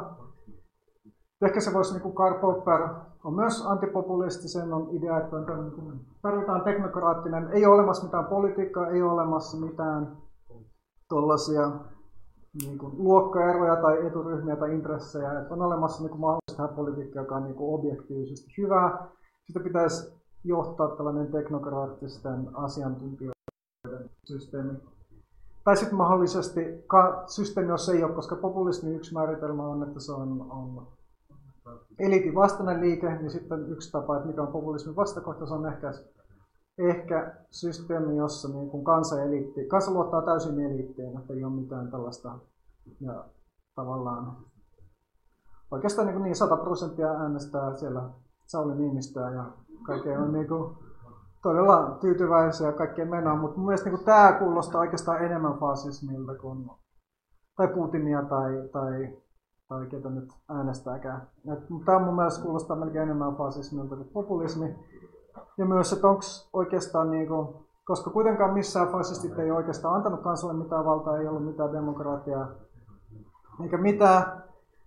Että et, onko se ehkä vain niinku tällaista propagandaa vai onko se niinku oikeasti osa fasismin sisältöä? Ja sitten, että mikä on oikeastaan niinku kumouksellinen liike, joka ei ole fasistinen. Ja se tosiaan pointti, että niin kaikki vallankumoukset ovat paskaa, sanoi onnellinen maa-arja. Et jos ei olisi ollut vallankumouksia, niin sitten varmaan oltaisiin kaikki edelleen maa-arja tai vähintäänkin olisi tällä tsaaria. Ja sitten oltaisiin osa Venäjän imperiumia. Et, Oikeastaan niin kaikki yhdistävä tekijä kaikille näille tolkun sentrismi, liberaali, antifasismi teoreetikoille, mihin niin kuin tietyn varaukseen Griffininkin voi laittaa tietynlainen vastenmielisyys, kaikkia niin radikalismi, vallankumouksellisia utopioita vastaan. Ja siinä, tota, mutta tietysti, että okei, vallankumoukset on luonut paljon ikäviä asioita ja todella verenvuodotusta, sotia ja, ja rumita, mutta ilman vallankumouksellisia, vallankumouksia varmasti olisi niin kuin asiat vielä paljon huonommin, että Ranskassa olisi edelleen kuningas, edelleen olisi, olisi koloniat ja siirtomaat ja tsaarit ja maaorjuus ja kaikki tällainen olemassa. Ja sitten kuka niin, sitten tämä polygeneettisyys, mitä tämä edes tarkoittaa, niin kuin ennen kuin olin Griffinin perustunut, en ole edes kuullut koko sanaa, että sitä, sitä voi vähän kritisoida, että jos ikään kuin vähän niin kuin melkein keksitään itse sana ja sitten että onko esimerkiksi joku fasismi, joka on sitä mieltä, että se on fasisti, joka on sitä mieltä, että on polygeneettinen, tällaisten usein niin kuin kaikki tällaiset poliittiset keskustelut on paljon helpompi, jos ne perustuu itse määritelmiin, ja fasismianalyysinkin on hyvä perustua niin kuin asioihin, mitä fasistit itse itsestään sanoo. Mutta se polygeneettisyys siis tarkoittaa radikaalia, kansalli- radikaalia uudelleen syntymää, eli idea on, että luodaan uusi jonkinlainen ihmisyys, tarvitaan fasistinen vallankumous tai, tai bolshevistinen vallankumous, joka tuhoaa kaiken vanhan ja sitten ihmiset ikään kuin puhdistuu tällaisessa katarktisessa prosessissa ja tulee uusia, parempia, vahvempi, oikea, oikeamielisempi ja moraalisempi ihminen. Mikä tietysti niin kuin pätee fasismiin, mutta toisaalta Griffin itsekin myöntää, että tämä pätee kaikkiin muihinkin vallankumousliikkeisiin, esimerkiksi Venäjän vallankumouksellisia leninismiä ja tota, Ranskan vallankumouksen jakobinismiin, jotka ja tällaiseen, että onko tämä niin kuin erityinen fasistinen piirre, niin se, että tietysti toi niin kuin, on olemassa hyvä argumentti, että, että natsismi on oikeastaan vielä enemmän kulttimaista kuin, kuin jakobinit oli Ranskan vallankumouksen yhteydessä. You have a point. Yeah, um, from, like, uh, isn't like more than a movement, more like a renewed national community? Yes, it's a rebirth of rebirth of national community or or some sort of community, not necessarily national. Okay. So the point of, of that it's kind of complete recreation of the community. So this is the mm-hmm. kind of definition. Ja siis pointti on, että totta kai tämä niin kuin liittyy fasismiin, mutta liittyy moniin muihinkin asioihin ja melkein kaikkiin kumouksellisiin liikkeisiin. Sitten toinen kysymys nationalismista. Ja nationalismille, niin kuin melkein kaikille yhteiskunnallisille asioille, on paljon erilaisia määritelmiä. Suppeessa mielessä nationalismi on etnonationalismia, eli liittyy johonkin etniseen, yleensä kieleen perustuvaan ryhmään tai johonkin kansalliseen kulttuuriin. Ja se on aika lailla suljettu, että sä et oikeastaan välttämättä pysty liittyä siihen mitenkään. Tai vähintäänkin sun pitää olla, ehkä sun pitää olla syntynyt siihen ehkä jossain tapauksessa, jos sä oot niin kuin täysin opiskellut kielen täysin tai jotenkin muuta, oot täysin integroitunut, ehkä sut on adaptoitu sinne, ehkä sut voidaan laskea sen osaksi. Mutta jyrkimmät etnonationalistit on tosiaan sitä mieltä, että siihen voi vaan syntyä.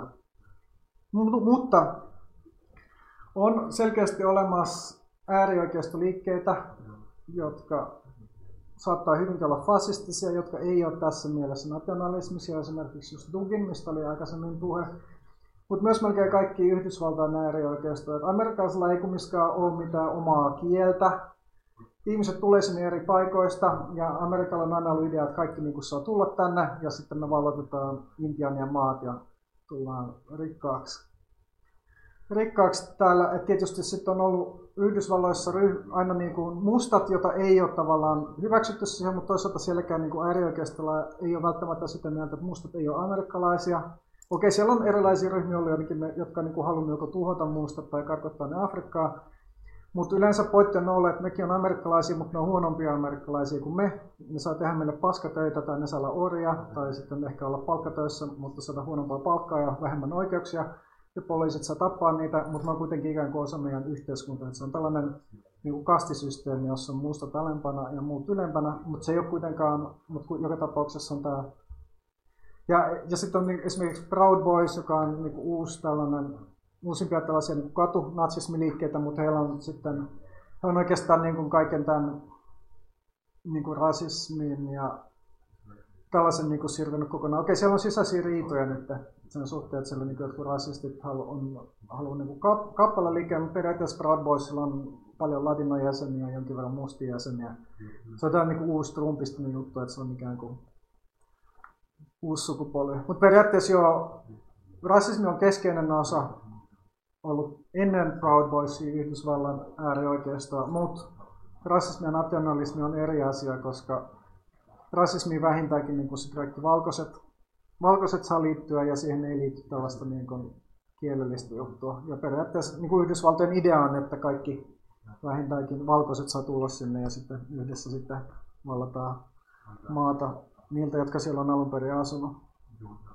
Mutta sitten voi olla niin kuin just laaja, että tietystikin kaikki valtiot, kaikki valtioideologiat, ne tarvitsevat jonkinlaista nationalismia. Et Stalinkin pyrki luomaan nationalismia Yhdysvalloissa ja siis Neuvostoliitossa tällaista niin kuin yhteistä identiteettiä Neuvostoliitolla. Ja kaikki niin kuin tällaiset vahvat valtiot, ne aina haluaa luoda jonkinlaisen identiteetin. Mut tätä niin kuin nationalismia laajassa mielessä ei oikeastaan pysty enää erottaa mitenkään yli tällaisesta niin kuin valtiomielisyydestä. Tää, tota, tää, on se pyöriä vähän huonosti. Ja sitten toisaalta on selkeästi olemassa nationalismi ilman fasismia, esimerkiksi erilaiset kehitysmaiden nationalistiset vapautusliikkeet, erityisesti Algerian F L N. Niin monissa suhteissa voi olla, että et, saattaa olla fasistisia aspekteja näissä liikkeissä. F L N ei siten mitään toisen ajattelua, ne iski paljon siviilejä vastaan, ei ollut niin kuin kovinkaan demokraattista se meno, mutta jos sanoit niin kuin Ranskan kolonialismi, Ranska tällainen ikään kuin tasavaltalaisuuden ensimmäinen maa, että Ranskan kolonialismi olisi tosi paljon sitten parempaa kuin tämä, tämä kolonialismin vastustanut liike. Siellä oli kumminkin systeemi, että, että algerialaisten ääni oli yksi kahdeksasosa sitä, mitä oli Ranskan kansalaisten ääni. Niin tässä on niin kuin tavallaan, että miten niin kuin antifasistisessa näkökulmasta, kenen puolella pitäisi olla, niin se on mun mielestä aika selvä. Öö, joo, joo, sorry, tosiaan ehkä kohta päästään keskusteluun. Ja sitten tosiaan niin kuin kolonialismi, se ei oikeastaan ole ollenkaan niin kuin fasismista lähtöisin. Kolonialismi syntyi jo, syntyi jo selkeästi tuhatkahdeksansataaluvulla. Tässä on kuva Belgian Kongosta. Se on ehkä, ehkä niin kuin jos puhutaan, että mikä on fasismin äärimmäinen, tai mikä on kapitalismin äärimmäinen muoto, mä en niin kuin sanoisi, että se on, on fasismi, koska fasismi liittyy niin paljon tällaista valtion vahvaa kontrollia, että se on ehkä ennemminkin, että missä ne, jos, jos suuryhtiöt saa tehdä ihan mitä ne huvittaa, niin ehkä niin kuin tällainen selkeä esimerkki on Belgian Kongo tuhatkahdeksansataaluvulla, koska Belgiassa ei ollut, Belgia ei ollut niin iso maa, siellä ei parlamentti ollut sitä mieltä, että tässä hankkii mitään siirtomaita, mutta Belgian kuningas kuitenkin halusi Sipilän siirtomaan, niin se ikään kuin kehitti tällaisen niin kuin humanitaarisen projektin, että se niin kuin neuvotteli ympäri muiden varsinaisten suurvaltojen kanssa, että se saisi niin kuin keskeltä Afrikkaa tällaisen valtavan alueen, jossa se sitten voisi ikään kuin sivistää kanssa, ja pääpointti oli niin kun kerätä kumia nousevaa teollisuutta varten. Ja siellä kehitettiin systeemiä, että jos ei joku alkuperäisasukas kerännyt kauheasti kumia, niin sieltä hakattiin käsi irti, ja sitten sitä niin kun, ja sitten tässä sitten tuli myös niin kuin tavallaan kannuste, että jos että niin kuin todistaa, että on tarpeeksi pitänyt purjaa joita siellä, niin sitten sai palkkion näistä irtihakatuista käsistä, minkä takia sitten alettiin randomisti hakata kaikkien käsiä irti, ja niistä sitten tuli myös sellainen valuutta, että niitä siellä säkkikaupalla sitten näitä käsiä myyntiä, niistä saatiin rahaa. Ja Belgiassa edelleenkin nykyään on suosittu tällainen makeinen, siellä on tällainen suklaakäsi, jota myydään, myydään kaupoissa, se on siellä ikään kuin tällainen kansallinen perinne. perinnön muistoksi tästä systeemistä. Ja tämä ei siis varmastikin, että okei, ei ehkä niin kuin nykynäkökunnassa, Belgia ei ollut niin liberaali demokratia, mutta se ei kuitenkaan tuhatkahdeksansataaluvun Belgia ollut mikään fasismi, siellä oli parlamentti ja äänioikeus ja lait. Ja, ja tämä oli niin kuin systeemi, jota periaatteessa kansainvälinen yhteisö viisitoista kaksikymmentä vuotta täysin niin kuin oli hyväksynyt, kunnes sitten alkoi tulla huonoa uutisointia ja sitten Belgia tavallaan otti kuninkaalta sitten tämän kolonian haltuun, mutta ketään ei kumminkaan mistään näistä jutuista koskaan tuomittu. On toi myös esimerkiksi Apocalypse Now-leffa Vietnamista, joka, joka ehkä joskus on nähnyt, se itse asiassa ollenkaan liittyy Vietnamin sotaan. Se perustuu tuohon Heart of Darkness-kirjaan, joka kertoo siis Belgian kongosta tuhatkahdeksansataaluvulla. Ja sitten toinen uudempi esimerkki, esimerkiksi Kenia viisikymmentäluvulla, että okei, kuningas Leopold ehkä vähän, ja sitten myös, että usein niin liberaaleille esimerkiksi on saattanut sanoa, että okei, että jos haluat, tai tällaiselle ehkä niin ääriliberaalille tyyliin, tyyliin, ehkä Suomen viskipuolue, ex-viskipuolue, niin liberaalipuolue, että okei, tai niin kuin anarkokapitalistille, että okei, ehkä tämä Belgian Kongo on niin ehkä se, mitä te haluatte, mutta sitten on silleen, että no mitä, ei tässä ole mitään liberaalia, se oli, niin kuin, se oli monopoliyritys, joka sillä tätä kummikauppaa teki, mutta olisiko se systeemi ollut niin sen parempi, jos sillä olisi ollut useita kilpailijia yrityksiä, jotka olisivat sitten niin kilpaa pyrkinyt tuottamaan selkumia mahdollisimman paljon. Et varmastikin niin mikä tahansa systeemi, täysin säätelemätön kapitalismi tietysti johtaa varmasti ihan niin samanlaiseen tilanteeseen. Toinen Keniasta viisikymmentäluvulla siellä Siellä tota, syntyi kapinaliike lähinnä sen takia, että siellä nämä uudisasukkaat oli vallannut. Uudisasukkaille annettiin paljon maata, jossa sitten alkuperäisiä asukkaita, asukkaita ajettiin pois. Ja siellä kikujut, erityisesti sotaveteraanit, koska heitä oli paljon rekrytoitu toiseen maailmansotaan sotimaan natsia vastaan ja, ja osittain ehkä myös, myös Japania vastaan, mutta enemmän Euro- Euroopassa.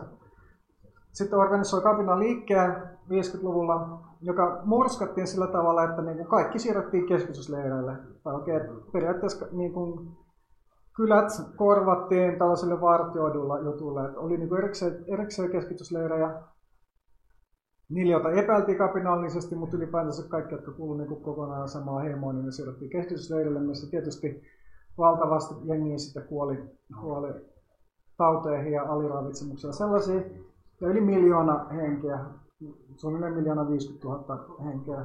Britit siirtyivät sillä tavalla, että sitten tietysti kun ei ollut enää ketään siviilejä, jotka voisi sissää tukea, niin sissiliike murskattiin. Tosin sitten todettiin, että tämä homma tuli liian kalliiksi ja päätettiin, että okei, ehkä parempi, että Kenia olisi itsenäinen, mutta, mutta sitten itsenäistä Keniaa hallitsi pitkän aikaa ne tyypit, jotka oli ollut nimenomaan kollaboraattoreita, jotka oli ollut tuomassa tuota kapinaliikettä. Ja tämä on siis juttu, mikä, että okei, voi keskustella, oliko, oliko Belgia tuhatkahdeksansataaluvulla liberaalidemokratia, mutta sitä nyt ei kukaan varmaan kyseenalaista, että britit oli viisikymmentäluvulla liberaalidemokratia eikä mikään fasismi. Ja voi, Netflixissä on Crown-sarja, siinä voi katsoa ja myös itsekin siitä varmistua, että tietysti kaikki ne Crown-sarjan hahmot äärimmäisen vastenmielistä ja vastenmielistä saastaa, mutta ei varmaankaan tota, yksikään niistä kumminkaan ollut fasismi, fasisti. Eli tässä niin kontekstissa ehkä tämä koko fokus, että keskustellaan fasismia, on vähän ongelmallinen, koska kyllähän koko fasismia voi käsitellä myös niin siitä näkökulmasta, että ehkä se on vain niin kolonialismin yksi versio, koska Hitlerin esikuva oli kuitenkin brittiläinen imperiumi, ja tavallaan Hitler yritti, tehdä, yritti saada sen, mitä Briteillä oli jo, mutta koska niin kuin Britit ja Ranskat ja, ja Portugali ja Belgia oli jakanut Afrikan, niin sitten se halusi tavallaan saada samat idästä. Mutta onko se niin kuin ongelma se, että, että niin kuin Hitler teki valkoisille sen, mitä ranskalaiset ja britit teki mustille, että onko se, tekeekö se niin kuin Hitleristä erityisen pahan? Mutta okei, tietystikin holokausti on eri asia kuin kun kaikki, mitä, mitä on kolonialismin tapahtunut, koska se on teollinen kansanmurha. Et esimerkiksi, okei, britit tappoi Tasmanian alkuperäisväestön kokonaan, mutta se ei ollut teollista, se oli vain niin kuin siellä metsästettiin niitä yksi kerrallaan, kerralla, että siellä ei ollut niin kuin kaasukammioita eikä junia, mutta onko se niin kuin olennaista, että onko kansanmurha teollinen vai ei, jos se on kokonaan kansanmurha. Ja tietysti voi myös ymmärtää, että, että kun Briteillä oli ollut siirtomaavaltio kaksisataa vuotta ennen kuin Hitler alkoi luomaan omaansa, niin tietysti sinne piti sitten pitää kiirettä ja olla vähän niin kuin tehokkaampi. Mutta jos tavallaan pointti on se, että siirtomaat on hyvä juttu, niin, niin mikä se niin kuin loppupeleissä on se ero. Ja tämä on niin kuin asia, Griffin ei esimerkiksi kauheasti. Tässä itse asiassa niin kuin käsit, niin kuin, niin kuin, okei, että me ei kutsuta yleensä näitä kolonialismimaita fasisteiksi. Ja se on mun mielestä tavallaan ehkä ihan oikein. Ja Griffinkin laskee tämän niin kuin fasismin määrittänyt ulkopuolelle. Et ei mun mielestä todellakaan viidenkymmenenluvun brittejä niitä voi kutsua fasisteiksi, mutta onko se yhtään niin kuin olennaisesti parempia, niin se on hyvä kysymys.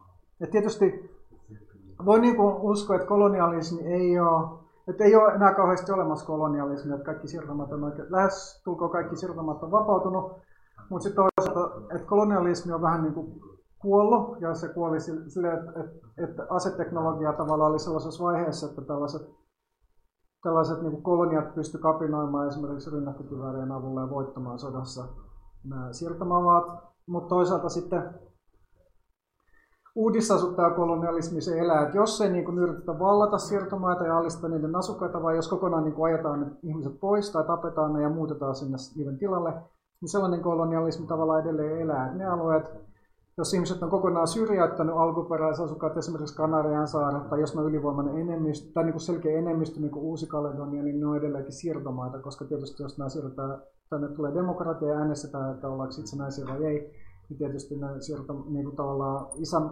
valkoiset tyypit, jotka on sinne muuttunut, niin ne sitten voittaa tämän äänestykset. Ja sama tietysti koskee Israelia, koska siellä on pointti, tai uudisasuttaja kolonialismi on tosiaan se, että niin kuin tavallaan siirretään koko väestö sinne, tai kolonia, ja, ja se on niin kuin sen uuden jutun pohja. Ja Israeliskin niin pointti on se, että vallataan tämä maa, että se ei ole kolonia silleen pelkästään suoraan perinteinen kolonialistinen projekti, että sinne vaan mentäisiin ja riistettäisiin palestiinalaisia, vaan siellä niin kuin vallataan lisää maata, ja erityisesti nyt miehitetyillä alueilla, ja sitä ei niin kuin, ja sen takia se projekti niin kuin edelleen pystyy jatkumaan, koska siellä, siellä vaikka esimerkiksi demokraattisesti äänestettäisiin yhdessä, niin tietystikin, ja Israelissakin on siis, siis arabeja kaksikymmentä prosenttia väestöstä, mutta ei tietenkään koskaan mistään mitään päätä. Ja sitten voit myös miettiä, että ehkä tällaiset niin kuin uusi sota, että tällaiset niin kuin voitot, mitä kolonialismissa saatiin esimerkiksi Algeriassa ja Vietnamissa viidenkymmenenluvulla, niin ne ei välttämättä ole nykyään mahdollisia, koska sitten sotateknologia on edelleen, nyt taas uudessa vaiheessa, jos robotit ja automaatio ja tällainen on täysin ylivoimasta, niin ehkä kolonialismi saattaa myös, myös sitten palata takaisin jossain vaiheessa.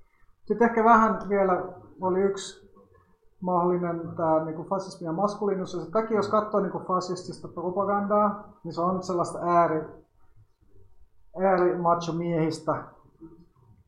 miehistä. Ja myös nykyään selkeästi se on niin kuin, feminismi on melkein kaikista suurin vihollinen nykypäivän fasisteille. Ja, mutta se ei ole musta niin kuin ihan selvää, että kuuluuko tämä niin selkeästi alkuperäiseen fasismiin. Tämä on ehkä, voi olla, että joku on tätä tutkinut, mä en vielä itse löytänyt. Niin. No, nyt joten kirjat on, jos joku suuttuu, siitä on se kirja, että mä mainitsin tänne teille. Natsit, tota Iisi, naisnäisiä, German Riimanin tasavalta. Oli se kirja, että mä mainitsin. Monet suhteet ei natsit ole toivottavasti antaa. Niin, siis, siis se voi olla, se on, niin en tiedä, tiedä sitä voi, siis tavallaan, Sen oman aikansa kontekstissa välttämättä natsit ei ollut enemmän naisten vastaisia kuin muutkaan. Että oikeastaan tuhatkahdeksansataaluvulla muistaakseni naisten asema oli kaikista huonoin Briteissä, joka oli kumminkin ylivoimaisesti liber- muuten tällainen niin liberaaleen juttu. Että Briteissä ei ollut mitään mahdollista esimerkiksi avioeroon, ei periä, ei käydä korkeakoulussa, kun sitten taas esimerkiksi saaren Venäjältä, joka oli niin täysin takapäinen mesta, naiset pystyivät esimerkiksi lähteä Eurooppaan opiskelemaan niin kuin Sveitsiin ja, ja, ja Ranskaan tällaisiin paikkoihin, mutta sitten taas Briteistä se ei ollut mahdollista. Et, et selkeästi tämä on niin ollut idulan, on ollut, tuossa Griffithin kirjassa on yksittäisiä esimerkkejä fasismin teoreetikoista kymmenen kaksikymmentäluvulla, jotka on ollut kauhuissaan esimerkiksi suffrageteista nousevasta naisliikkeestä, ja myös niin kuin Mussolinilla on ollut iso ongelma, että urbanisaatio aiheuttaa syntyvyyden laskuja. Nämähän on kaikki niin kuin tietystikin naisliikkeeseen liittyviä juttuja, että koko, koko feminismi on tullut ajankohtaiseksi, kun kapitalismi on kehittynyt ja urbanisaatio siirtyy tämmöiseen uusi, niin kuin uusi, uusi, uuteen tuotannon vaiheeseen, jossa ei oikeastaan ole enää, enää mitään erityistarkoituksenmukaisuutta työjaolle. Mutta toisaalta sitten on esimerkiksi vasta esimerkki Espanjassa oli ennen Francoa oli vaihe, jossa oli diktaattori Primo de Rivera, joka oli vähän niin kuin Espanjan Mussolini, mutta kuitenkin enemmän tällainen niin kristillinen äärikonservatiivi.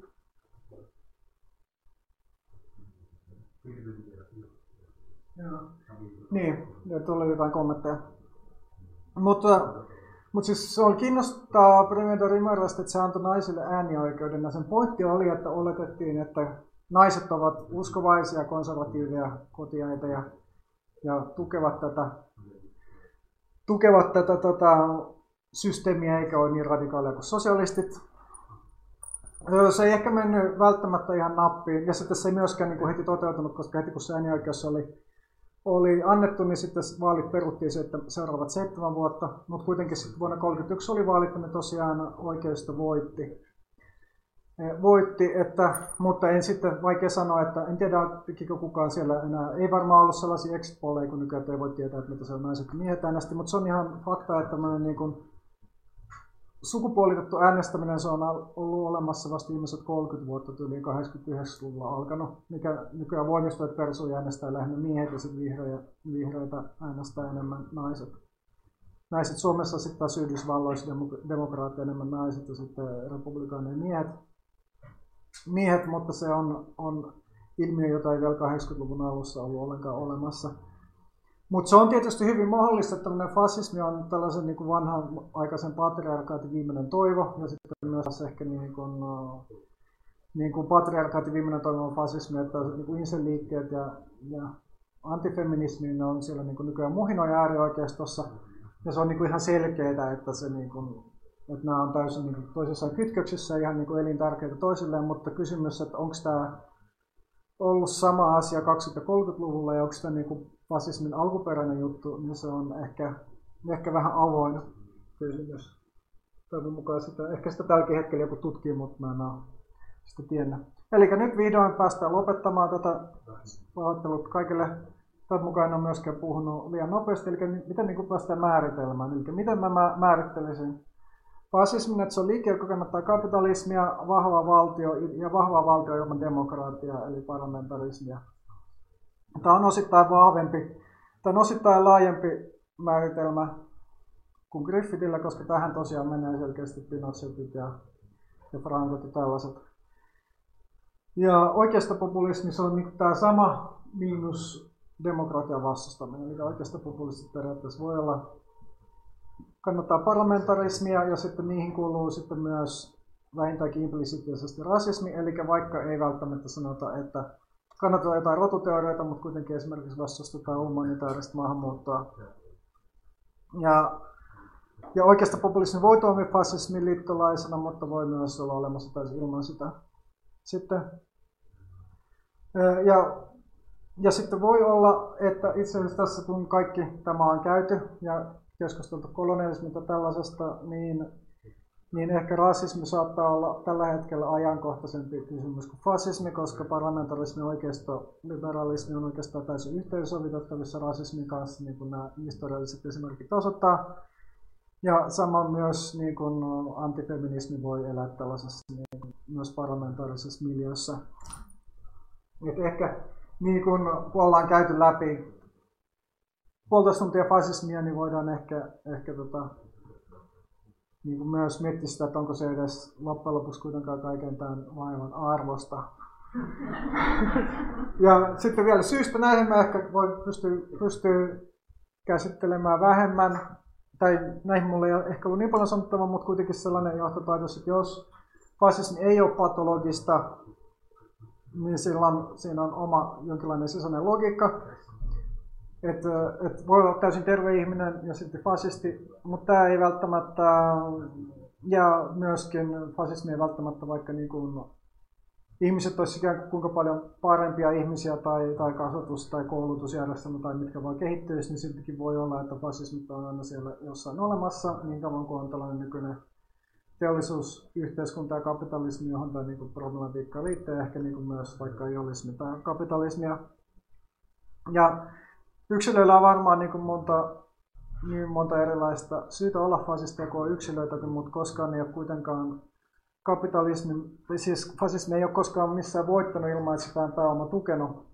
Ja se on itse asiassa, vaikka niin kuin Griffin kritisoi näitä sosialismiteoreetikkoja, johon meidän pitää ehkä nyt kelata taaksepäin vähän.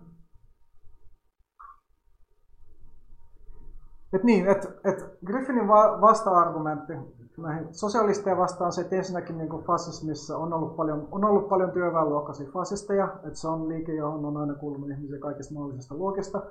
Se on ihan totta, ja myös fasismiin kuuluu paljon sellaista tietynlaista kapitalismia, materialismia ja kulutusyhteiskunnan kritiikkiä, ja että halutaan ikään kuin olla moraalisempia eikä pelkästään niin kuin niin kuin tota, lennellä ympäriinsä ja ottaa kuvaa Instagramia ja tehdä. Tai että se niin fasistit aina halveksuu kaikkea tällaista niin kuin kulutusta ja, ja niin kuin mukavaa elämää, että pitää olla niin kuin tosi, tosi tällainen, tällainen niin kuin tiukka ja rankka ja tikissä ja, ja pelkästään taistella koko ajan juutalaisuutta ja salaliittoja, tällaisia vapaamuurareita ja mitä vaan vastaan. Mutta mut kuitenkin käytännössä se niin kuin porukka, mikä siirtyi tukemaan Hitleriä, oli pääoma ja, ja keskiluokka. Ja, ja mitä sitten kävi Natsi-Saksan aikaan? No ensinnäkin nämä vasemmistofasistit tuhottiin pitkien puukkojen, Röhmiä, Strasser ja nämä. Ja kapitalismien annettiin olla rauhassa. Toisaalta, jos esimerkiksi lukee kolmannen valtakunnan nousua tuhokirjaa, niin siellä niin kuin kapi, myös kapitalistit usein valittaa siitä, että valta ja natsit sekaantuu kaikkeen, mihin ne tekee, että ne ei saa enää pyöritellä niiden bisneksiä vapaasti. Mutta suurin osa näistä natsi-isoista kapitalisteista, että okei, siellä oli muutamia antifasisteja, jotka joutui pakenemaan Saksasta myös näissä isoissa kapitalisteissa, mutta suurin osa oli niin kuin täysin lojaaleja ja myös teki valtavia omaisuuksia fasismin aikana. Että Et se oli vähän niin kuin, fasismi oli vähän niin kuin sellainen vastalääke sosialismi vastaan, joka melkein tappoi potilaan. Et markkinatalous melkein tuhoutui, tai markkinatalous ehkä jopa tuhoutui, mutta kapitalismi ei niinkään, koska edelleenkin nämä tyypit sai olla siellä. Ja sen myös Griffin myöntää sen, sen analyysissä, että fasismi jätti kaikki niin kuin hallitsevat eliitit paikalleen. Et se on myös hallitsevien eliittien itsepuolustusliike. Ja se on niin kuin jännä juttu, että oikeastaan Griffin ei ole välttämättä sosialistisen antifasismin kanssa eri mieltä näistä jutuista, mitä sosialistiset antifasistit on nostanut esiin, mutta se on niin sitä mieltä, että se on tärkeä, olennainen ja tärkein asia on muualla. Mutta mun mielestä kuitenkin tämmönen, mun mielestä kuitenkin ehkä olennaista on loppujen lopuksi katsoa, että kuka niin kuin maksaa ja kuka maksaa laskut. No. Ja, kuka, niin kun, ja se on kuitenkin fasistien valtaatulon edellytys on se, että pääoma sitä tukee. Ja, ja myös esimerkiksi, jos katsoo Trumpia, niin ei se olisi päässyt. Okei, et, et, ehkä niin kuin näytti siltä, että nämä jutut on ihan hulluja, että ei näitä voi niin kuin kukaan tukea, mutta aika paljon kumminkin sitä rikasta jengiä, niin kuin Trumpin loppujen lopuksi tuki, ja myös niin kuin Brexitissä on, on olemassa niin kuin tietyt bisnekset, jotka, jotka niin haluaisi sitä, että esimerkiksi E U ei sekaannu veroparatiisisysteemeihin ja tällaisiin. siellä Briteissä, että okei, että se on vähän eri asia kuin fasismi. Mutta se myöskin osoittaa, että, että kapitalismin todellisuus on, että on olemassa niin kuin todella rikas jengi, joka sitten pystyy, tietty, sitä huolimatta, että niitä on kovin paljon, niin, niin kuin demokratiassa tai vaaleissa voi voittaa, mutta muuten sitten pystyy käyttämään valtaa samaa asioita läpi. Ja se on ehkä se niin kuin sosialistisen antifasismin pointti, joka sitten kuitenkaan Griffinin mielestä ei ole se, jostain syystä kuitenkaan se niin kuin olennaisin pääpointti, jostain syystä, vaikka se, hänkin sen ikään kuin myöntää. Mutta joo, tässä oli ehkä niin kuin kaikki, että tietysti paljon asioita jäi, jäi käsittelemättä, paljon asioita varmaan, joita mä en edes niin kuin itsekään tästä tiedä. Toivottavasti ei ollut liikaa asioita, toivottavasti vielä ilmaa huoneessa. Mitä haluatko ihmiset pitää tauon, niin kun keskustellaan vai jatketaanko saman tien?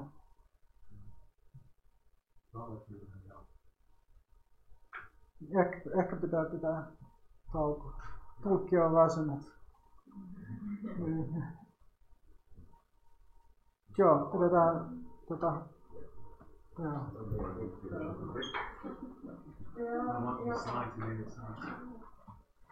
Joo.